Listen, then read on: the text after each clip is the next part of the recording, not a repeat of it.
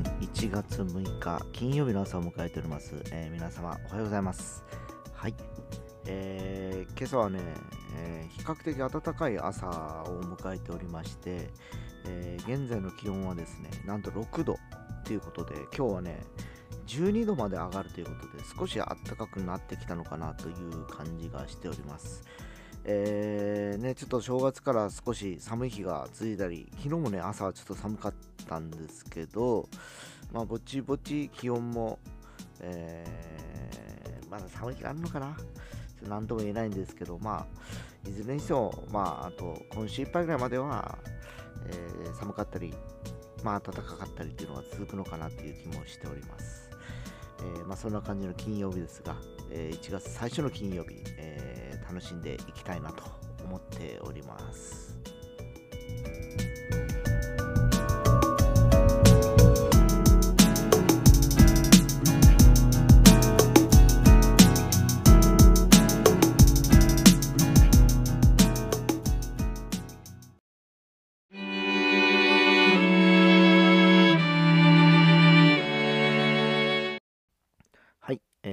今年になってですね、えー今日で、えー6日目となりまして、もう1週間が過ぎ去ろうとしております。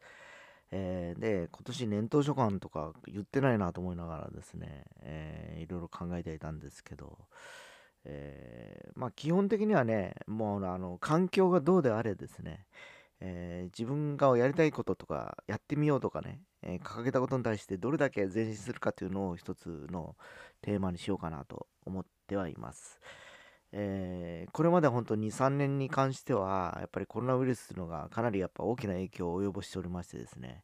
いろんな行動制限をされたりだとか、活動制限をされたこともあってですね、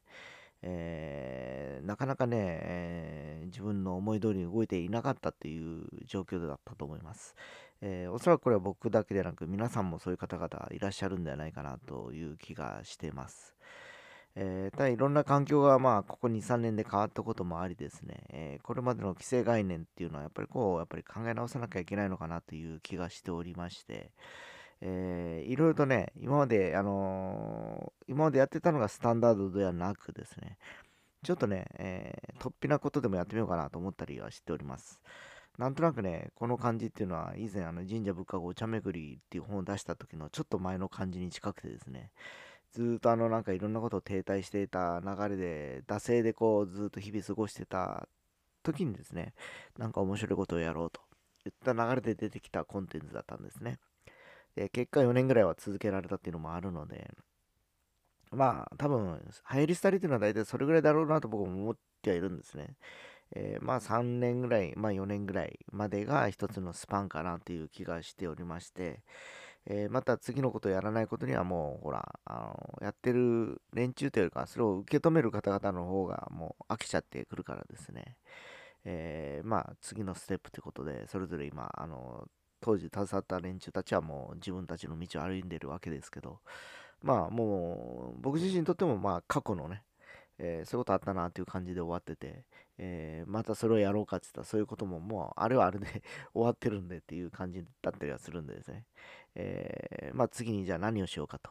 えいうことでちょっといろんなことを模索したいなと思ったりはしております。まあ今あの軸としてはねやっぱりもう音楽をずっと続けて2年ぐらいやってきてまして、え細々ながら今メンバーも5、6人来ていただいてですね、えーステージも2回すで、えー既に体感していただきました。えーねえー毎年ね、1回だけあのステージというふうに今までは掲げてたんですけど、今年はね、ちょっと1回ではなく、間にもう1回ぐらい入れようかなっていうふうに思ったりしてます。えーもしかしたら野外とか、えーいろんなそういう感じも今ちょっと考えておりましてですね、えーまあちょっといずれにしてもちょっと、なんだろう、去年とは違う形をちょっと取っていきたいなと思ったりしております。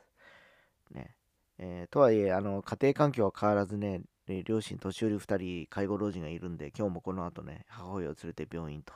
いう流れではありますが、まあちょっと、まあ家のことは置いといて、えーそれはそれで動かせられないもう環境なんで、なんとかしていくしかないなっていう気はしておりますので、じゃあそれ以外に使える時間をどう有効に使うかっていうのをちょっとテーマに、えー、今年は年頭召喚とさせてください。そんな感じです。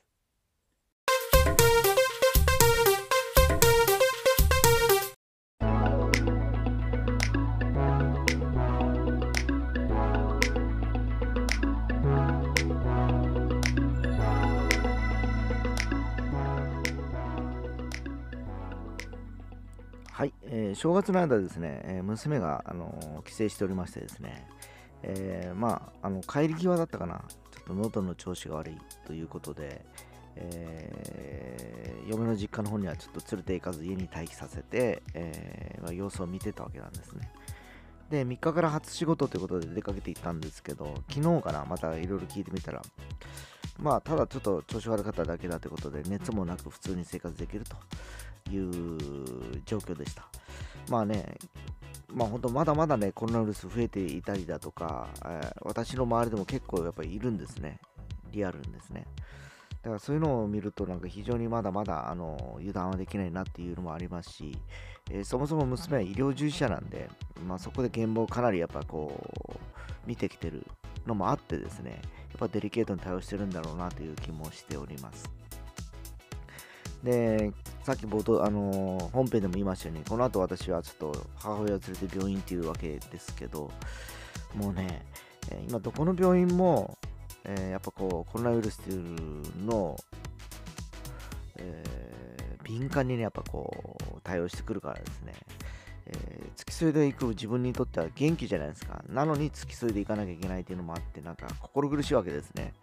え病院にとってみりゃ、その一人としてのやっぱ感染源となるわなりうるわけだからですね、ちょっとそこは悩ましいなと思いながらも、えー、なんかそういった介護老人は行かなきゃいけないと。ねまあ本当あのー、家に来てもらうようなね、システムがあるといいのかなっていう気もしますけど、もしかしたらね、医療の現場もいろいろとね、この先、えー、これを機に変わっていく気もします。まあ、いずれにしても病院なんで、ちょっと行ってきますね。